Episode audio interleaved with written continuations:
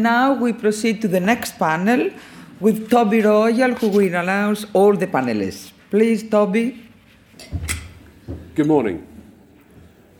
Invasive species, exhaust gas cleaning systems, decarbonisation.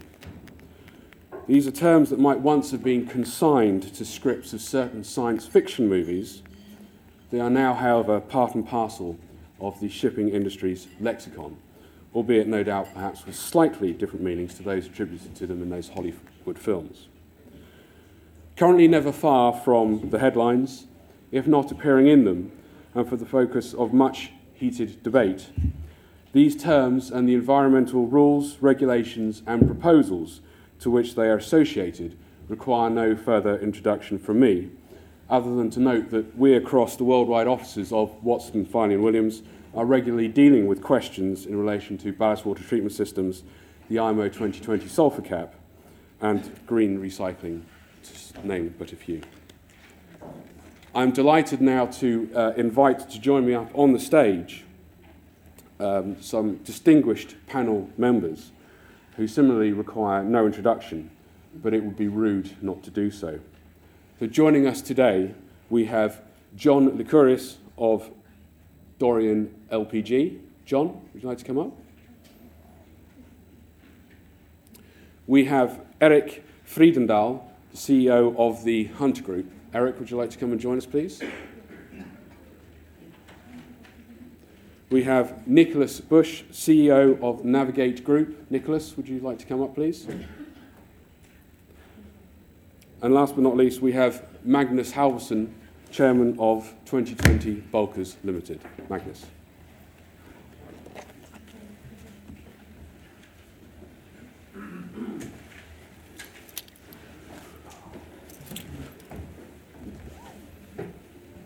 Okay.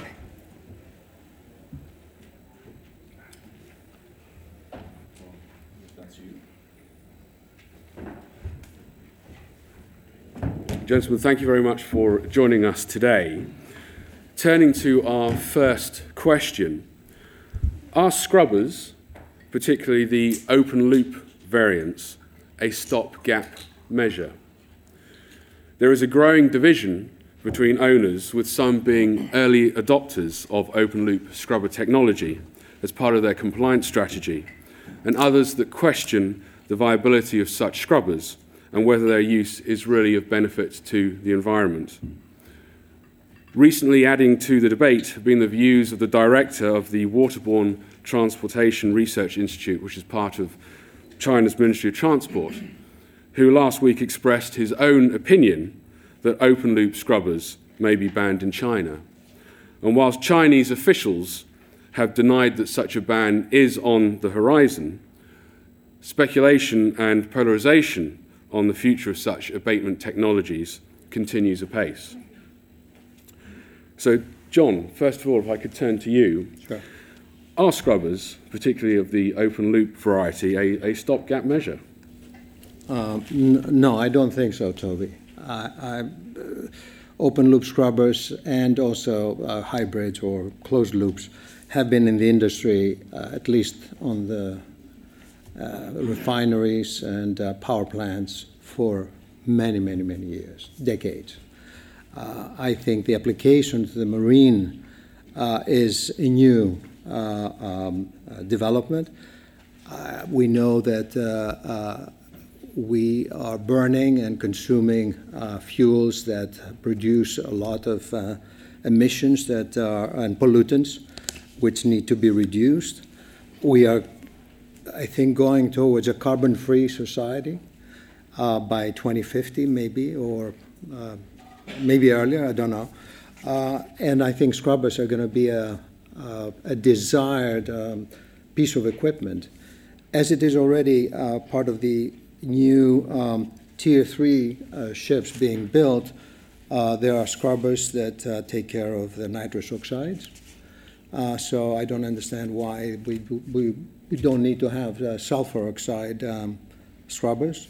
And uh, we should be uh, really more concerned about having properly operating scrubbers, scrubbers that work correctly that are being, uh, uh, we're being assured that they work correctly, and, and, and I think verification and, um, and the result of the effluent water is going to be a very important part of the industry, checking itself to make sure that it complies with the requirements of every state. Uh, I believe more states are going to become uh, uh, more demanding in their effluent that is being put out by the ships, and of, of course, rightfully so, as they are concerned with the emissions on, from, the, um, from the funnels. Uh, so I, I, I think uh, that uh, scrubbers are going to be a, a, a, a good way forward for the maritime industry. So, um, Nicholas, what's your view on this? I generally, uh, sorry, generally agree.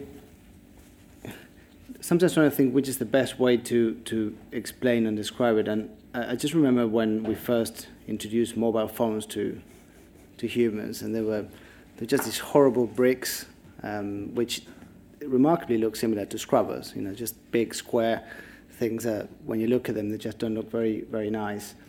Um, and I was very young, uh, but I remember the, the number of things going about that would give you brain cancer. You know, how could you be so ridiculous walking around with a brick? Um, and then kind of gradually that became part of life. And then in, in, in the working environment, it was, you know, only the senior people could have them because it's only for them that it works and the rest of the people can't use them. And eventually, you know, these things evolve and everyone's got a mobile phone. You know, teenage kids have them. So I think in the same way that you know, the economics for a scrubber um, are probably as compelling now as they'll ever be. Uh, it's just that the it's a new product for the marine industry. It's in its current format. You can pick holes at them in, in a number of places. You know, will they get better for sure? Will they deal with um, the wash water better as well? Uh, can that happen quite quickly? I guess so. Um, but I think the the evolution of the scrubbers will uh, will be much faster than the evolution of the regulatory environment around them. So will be able to regulate uh, the scrubbers much slower than we're actually going to be able to improve the technology. Um, the, the second point to make, just to stop making it a, a sort of philosophical debate and a practical debate, is that we introduced SECA um, years ago uh, in Europe in particular, and there's been a number of ship owners who are subject to just SECA waters. Um, a lot of them are small ships that were already burning gas oil, but there's a number of a significant number of ships that have been burning fuel oil, and they have um, explored all sorts of things. Scrubber certainly being one of them, and I, I sometimes get confused with the um, the amount of um, speculation we have on a subject when we've already had a test case um, and it only takes a little bit of time to investigate the test case. Um, we saw the same with uh, the uh, when we got the eco ships and, and owners in different fields were discussing about uh, vessels, uh, eco vessels actually not consuming less than, than, others, but we had a significant proportion of the new uh, container liners sailing with um, eco engines and consuming less. The data was available. You could uh, connect into different ship owners' logs, and, and you see the data was better. So we have data available. We can see that scrubbers make an economic case. I think most people they probably make an economic case. I mean, in our estimation, they make an economic case in very small ships as well. I mean, we buy assets. We usually pay them back in about 10 years. Uh, if we're lucky, you buy a scrubber, and then the debate is where you paid in six months, one year, two years. These are investments that far exceed the investment in the asset itself. So. Uh, I think they probably will stay. I think they probably will evolve. Um, and I've said this probably a year ago. I challenge any owner in the world who, within you know 2022, hasn't got at least part of the fleet with scrubbers. Thank you, Nicholas. One of the um, the concerns that have been raised for uh, scrubbers has simply been in respect of the, the timely installation of, of getting scrubbers fitted on board vessels. Um, some people have cited that yard capacity is one of the, the main considerations and, and barriers to, to having scrubbers installed on vessels. Um, but is, is that really the case? And are there any other barriers that, uh, that, that, that have as an important role, or if not more so, than, than, than merely uh, yard capacity? And Eric, is this um, something that you would uh, like to uh, respond to? Sure. Um, first of all, it depends, like most other things. Um, we so far everyone's heard of all these ship owners who's installed scrubbers and there are so many out there but when you ask them okay which vessel actually has it installed and how many are there? people don't really have an answer to that. At the end of the day it's uh, well they have ordered some and they claim to be able to install it in a month or less at a repair yard in china um, and that the um, engineering is easy uh, I don't know. We'll see. Uh, we figured uh, for us it was, uh, or at least for me, it's easier to to see that um, buying a scrubber, having it installed in a brand new vessel during construction makes more sense. It should be easier. I can't see we're paying 2.7 million dollars for our scrubbers to be installed at the yard while they're building the vessel whereas others claim to be able to install a vessel at significantly lower prices in a shorter time period. I don't know. We, we will see. I, I, wish them the best of luck on that. some of the um, some some of the, the, the, barriers that have been raised include um, issues of, of financing. Um, and indeed the ability of suppliers of the um, scrubber units to produce them uh, in sufficient quantities to, to, to enable them to be fitted as well. Um, I, I believe there have also been concerns over um, suitably um, qualified uh, fitting crews with uh, laser training and so on and so forth to ensure that the units themselves are, are fitted properly and, and, and operating efficiently. Uh, Magnus, what's um, your experience of, uh, of, of this side of things? Um, well, well I, I, think there's an element of both being bottlenecks, but if you, if you take the equipment first, um, I think the go-to position for most people deciding to go for a scrubber is you want to go for one of the established manufacturers. Uh, speaking out of experience, when we ordered our scrubbers, uh, which are being manufactured by Alfa Laval, this was back in February, March, I think there was a 12-month lead time. Um, I understand now when we've talked to others and looked at some projects where that lead time has stretched now is probably more like 18 months. Um, I think in the longer run, I mean, the world is going to be able to manufacture enough scrubbers. It's, it's not that technically complicated. Um, I met with uh, an Indian company uh, a few weeks ago who at least claim they had 100 installed scrubbers today and they could ramp up to 500 in annual capacity. So I, think that bottleneck will be resolved eventually, but I think if you want to be there on January 1st, 2020, when you can probably reap the biggest benefit of having a scrubber, uh, I think you're running out of time. Um, and I, think, as Eric said, you know, at least when you're fitting a scrubber on a new building, as we are, you have a contract with the yard, you have a fixed price, and I think you have some visibility into how, the process runs. I've, seen others who uh, who say they are able to install scrubbers using a rider crew without going into dry dock. It might be possible, but I, I guess um, time will tell. Um, when it comes to the financing, I think it goes without saying. If you look at what this industry has been through for the past seven, eight years, any capital capex item, you know, is uh, is is a challenge and a hurdle. Um, that being said, I think um, we are starting to see that the banks are supporting scrubber investments. I think we saw DHT yesterday announcing that they've amended an existing facility and will have 90% of their scrubber CapEx um, covered by the banks. And I think it makes sense. I mean, if you're a bank, you're in a way improving the competitiveness of your collateral, so I think you should be solution-oriented um, and, support the owners who want to uh, go for scrubbers. Um, on the other hand, I think we all know that you know the, commercial banks are not generally lending as much as they did to shipping these days, and we have regulatory changes which has impacted that. So there are no clear-cut answers, but I think generally both financing and production capacity um, will be debottlenecked as the economics are simply too good for, for scrubber investment for, for the stakeholders not to support it. Thank you. Um, so time is, is increasingly very much of, uh, of, of the essence in, in this area. And as we've already heard earlier today in the, uh, in the previous uh, panel, the IMO's Marine Environment Protection Committee is due to meet shortly for its 73rd session, which will be taking place as BIMCO, Panama, Liberia, the Marshall Islands, and others call for an experience building phase to address safety and logistical concerns over compliant fuels.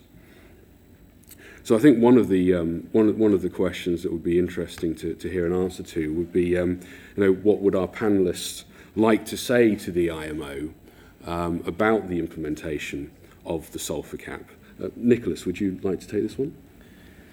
Yep. Um, so I would I would focus on probably on three things. Um, the first one is, um, and I'm part of that community, but the ship owners' plea for poverty um, in in my view, uh, the the reason why shipping goes through hardship is a you know question of supply and demand. Sometimes demand is fickle and it reduces quite often.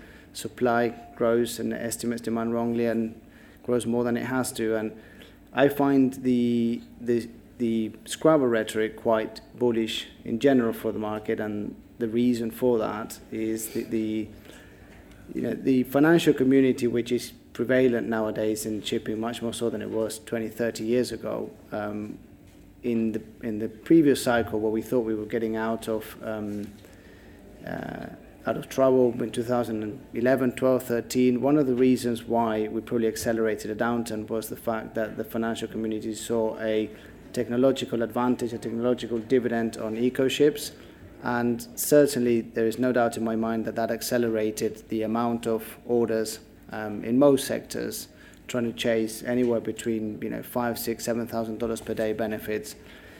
Um, in this case, we have a very similar technological um, dividend. Uh, it is the ability to install a type of equipment that allows you to, to burn cheaper fuel. Whether that is uh, happens or not is certainly something the financial community is interested in.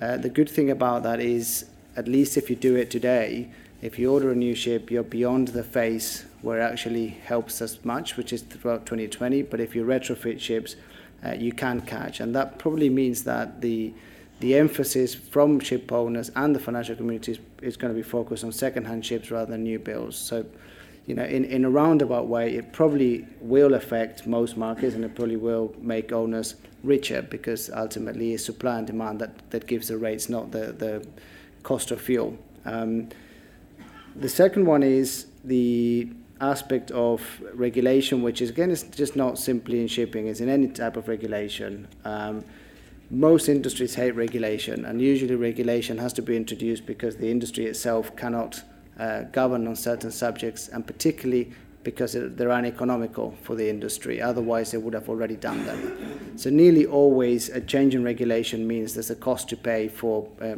usually the industry, ultimately the consumer. And any area of ambiguity will be used in order to avoid paying that tax, paying that cost. Um, so, the, the, the efforts that the IMO can do on clarity will be paramount to the success of what they're trying to achieve. And the third one is uh, been discussed today. I'm not going to belate on it. Is the enforceability, and they sort of come hand in hand. If there is ambiguity on the enforceability, then you're going to have a less impactful uh, transition. We have got test cases already. Uh, clearly, the SECA areas are test cases. We we. I, I personally don't believe we're going to gain so much by leaving a period of ambiguity of um, uh, of test cases because I think we've had two and a half, three years to actually prepare for it, and I've seen very little preparation from the industry. I don't think we'll gain a huge amount of knowledge. We'll probably what's going to happen is for six months we're going to have an uneven playing field for ship owners. It's not the end of the world. It's only six months, but it's not a great precedent. And in any area where there has been ambiguity, ballast water treatment system being one of them, has been unfortunate. Um, that type of ambiguity then spills over on the next regulation and we've seen it on, on the sulfur cap, the, the ambiguities and ballast water treatment system have had a huge Im- impact on the owner's perception of the ambiguities created uh, in, in the sulfur cap. So they, they must think, if I was the IMO, I wouldn't just think about uh, the effects that lack of clarity and lack of enforceability will have just on, on the sulfur regulations, but they should think about what that does to any future regulation they do. Thank you. Uh, John, Dorian have um, obviously explored both the uh, scrubber route and as well as looking at alternative um, uh, fuels such right. as uh, LPG. Um, and, and no doubt um, the, the, the discussions and the debates that have been taking place within the auspices of the IMO have been of, of, of extreme uh, interest and importance to, um, to yourselves as well as the, the other owners. Um, is there anything that, if you had the opportunity, um, that you could raise and, and, and bring to the attention of the IMO that you would like to, um, to say to them? Well, when we installed the scrubbers in, uh, on our ships, uh, it was really a leap of faith in, in a way uh, in the technology and uh, also in uh, the belief that the regulations will come in 2020. And uh, we also at the same time planned for potentially the, the vessels to become LPG compliant, LPG as fuel, um, to have that ability in the future, which uh, we kind of installed in our vessels to become uh, um, uh, to, to have an LPG engine. Uh, it has come now that the, LPG engine uh, was just launched uh, earlier this month in Copenhagen, and it is operational. It will be built sometime in 2019, beginning of 2020 and we will see that engine and many uh, uh, opportunities will become reality then of uh, turning ships, upgrading ships to LPG, which is an easier fuel to handle and um, more plentiful, cheaper, and um, easier to, to bunker, if you like, in, as there are many places in the world that supply LPG or can supply LPG in the future. Um, regarding IMO, um, we, uh, we were breaking the ground regarding uh, LPG as fuel and doing hazard studies on our vessels. Uh, also on scrubbers, when we first arrived in the United States, uh, the Coast Guard was wanted to learn about this piece of equipment, wanted to understand it, see how it was working, and they would bring uh, a number of, uh, of their colleagues on board just to see how it works and how it operates so they could really uh, set up their own um, regulations and uh, compliance issues and um, to, to understand it a little bit better. So um, I, I, think the industry needs a little bit of a head start in, in, in getting comfortable with these new technologies. Uh, th- this uh, changeover from one uh, day, from the 31st of December to the 1st of January 2020, uh, of everybody having to burn compliant fuel is a nightmare. It is impossible to have a clean tank to take compliant fuel on that day and not be able to, and, and be compliant as well. So there's going to be a, a, problem with suppliers, a problem with ship owners, a problem with uh, the producers. Uh, I, I, think it will cause quite a lot of uh, frustration and um, so the, the earlier we know, uh, the better, and I think the IMO is doing that work right now. They have uh, uh, an amendment to the MARPOL Annex 6, which they're working on. They're working on a, a dedicated sampling point of uh, fuel oil for the ships. They are working on a ship implementation plan. And also, they are working with a lot of safety issues like uh, um, uh, on the impact of fuels the, the, the, new fuels will have on the machinery systems uh, on board the ships, on verification issues to be able to see that the ship has the correct fuel on board, uh, about the fuel oil non availability, low sulfur that is. Uh, then the safety implications on, on blended fuels and what would that cause. And this is a very serious uh, uh, event uh, where you have non compliant fuel on board a ship and how you're going to debunker it or how you're going to be able to cope with it. And then uh, additional guidance on what to do in instances like that. So I think the IMO has a lot of work to do. I don't think they're going to have it all done by uh, 2020, or at least to give the maritime industry a chance to prepare for itself. Uh, so I, I, as a result, uh, uh, we're going to have some um, um, uh, difficult times ahead to, to, to, to get um, everybody,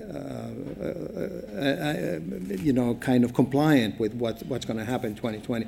I think the, the most important thing I would say is that, okay, we, we, you can guide what the maritime industry should do, but also we need the oil industry to provide compliant fuel, and that's a very important part, uh, to be able to find the right fuel that is compliant according to, and we do not have even the specs of uh, the half a percent fuel um, th- these things need to be accelerated so the industry knows what fuel to produce and be ready to produce that fuel, which will com- be compliant, correctly blended, or with correct composition, not to affect engines and not to cause safety issues to the ships and then to the environment and to people. So I think there's a, a lot of work to be done still. I mean, I, I mean it, it is important to, to, to flag that you know, the IMO have done um, a lot of work um, on, on the matter, on the issue. Um, and listening to the discussions today that have been held, um, and, and obviously seeing what's going on in the press, there is an open forum, there is an open exchange of information between um, stakeholders in the industry, and, and that's obviously a very, very positive um, thing and necessity to have uh, when it comes to uh, the, the, the, the regulation um, side of things. Um, now, obviously, uh, you gentlemen sitting here, uh, you are all compliant, wanting to be compliant owners, and will um, strive to be um, compliant owners. Um, but in every regulatory regime, there's always a potential scope for cheating. Um, quality owners such as yourselves would not think of engaging in such practices, but inevitably there will be a good number of others out there in the market that will try to do this. Um, so I think it'd be very interesting to hear uh, the panel's views on where and how this cheating could take place, um, and in particular what the um, enforcement and regulatory authorities um, could do to try and ensure a, a, a level playing field or as much as, as possible. Magnus, what's your view on this? Um, I, I think we, our is cheating will be very difficult. Um, assuming the IMO carriage ban goes through, as was mentioned on the previous panel, which bans the actual carriage of heavy fuel if you don't have scrubber equipment fitted, um, I think it will be virtually impossible to to cheat and not get caught if you're inspected. Um, uh, I think there are certain loopholes, and you know there's something called the fuel non-availability report or FONAR, which I think um, some claim might be used as a way of not complying by essentially claiming that you didn't have access to the right fuel at the time. Uh, I think uh, the various bodies involved have made it very clear that the FONAR is, is not the get out of jail card when it comes to compliance. I mean, the IMO will keep a register of all incidents. Um, and I think if there are patterns that will be cracked down on. I think another factor which, which I think every responsible owner would think about is um, charter parties are contracts, and these contracts um, require that you're in compliance with the prevailing regulations. So I think just the reputational and commercial risk of not being in compliance and getting caught are are, too big um, for ship owners to, really take that risk. I mean, you can be blacklisted by charters. Um, I think you can be deemed out of class. So I, I, th- I think there will probably be a transition period, and there's probably going to be some uh, havoc, at least until the, non-carriage ban is, implemented. But longer term, we don't see cheating as, being a major factor. Eric. Um, I, I, I, think we'll probably see some cheating, uh, not because people want to do it initially, but they can't afford not to. Uh, and I, I tried to think of this: how would you cheat if you were to try to cheat? And you know, um, I know our scrubber capacity is so that if we run full speed on our vessels, uh, it can scrub away down to 0.1%. But some other scrubber manufacturers, uh, and if you fit the scrubber on an older vessel which consumes, say, 100 uh, tons of fuel per day, and our vessel consumes 45 tons or so, um, I can't see how a uh, they would have to have a much much bigger scrubber. But if you get the paper signed that I have the scrubber, I can use HFO fuel, and then you go full blast, it's not scrubbing enough. So you're not compliant. I think that's one way of, of cheating that hasn't really been talked about. Um, other than that, you know, for the tanker business, it's going to be very difficult to cheat because you, you need the vetting, you need to be, you know, approved by the charters. And if you're caught cheating there, well, then there's no more business for you. Um, so whether ship owners want to risk this, I don't know. We'll see, but I'm, I'm sure there will be some cheating, unfortunately. I think what I'd like to do is that as we're, we're starting to come to the end of the session, um, is just to skip forward uh, a little bit um, and, and move away from the sulfur cap um, and, and look at the next regulatory phase that's potentially in the offing. So the, the, current focus um, is very much on, on the sulfur cap and, and compliance strategies and the issues that, that turn to those. Um, there will be an eventual resolution and a continuing resolution of all those uh, issues. It's not going to be resolved with, with one wave of a magic wand, and there will be a developing, evolving um, resolution of, of issues that, that, that, that, crop up from time to time. Um, but I think it would be very interesting to um, to get some insight as to you know what issues can shipping industry expect next in, in, in, in, the, in the next regulatory um, phase and, and how should owners be preparing for this? Magnus, sorry to um, jump on you again there, but would you, uh, would you mind taking this one? Sure. Um, I think the next wave is, is probably going to be based on not sulfur specifically, but addressing other emissions, CO2 emissions. And I think within the group that 2020 Bulkers belonged to, we, we were a, a, major player in the LNG markets. And I think we are convinced that LNG longer term will play a major role um, in tackling these emissions. Um, I think when you discuss this topic, um, a lot of people will say, well, there's not enough infrastructure in terms of fuel we're in the camp where we think that will be built out uh, quicker than most people uh, seem to believe. I think we've already seen the liner industry moving towards LNG uh, as a fuel.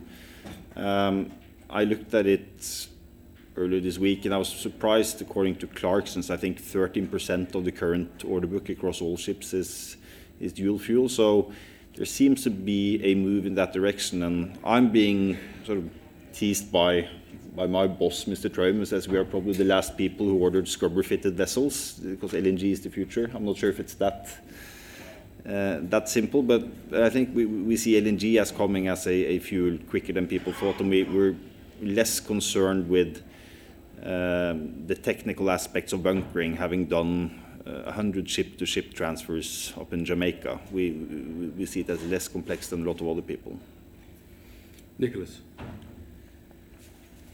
Well, in the on the first place, the IMO is quite clear about the works that um, it does with regards to regulation. I mean, it doesn't really pass regulation overnight. If anything, it takes anything between five to ten years to actually finalize regulation. So anyone's welcome to go into the website, and it's very clear. And it goes, it spans all the way from noise pollution that's been going on for I don't know ten years at least now. Um, certainly emissions is probably the next big thing that ship owners will have to contend with.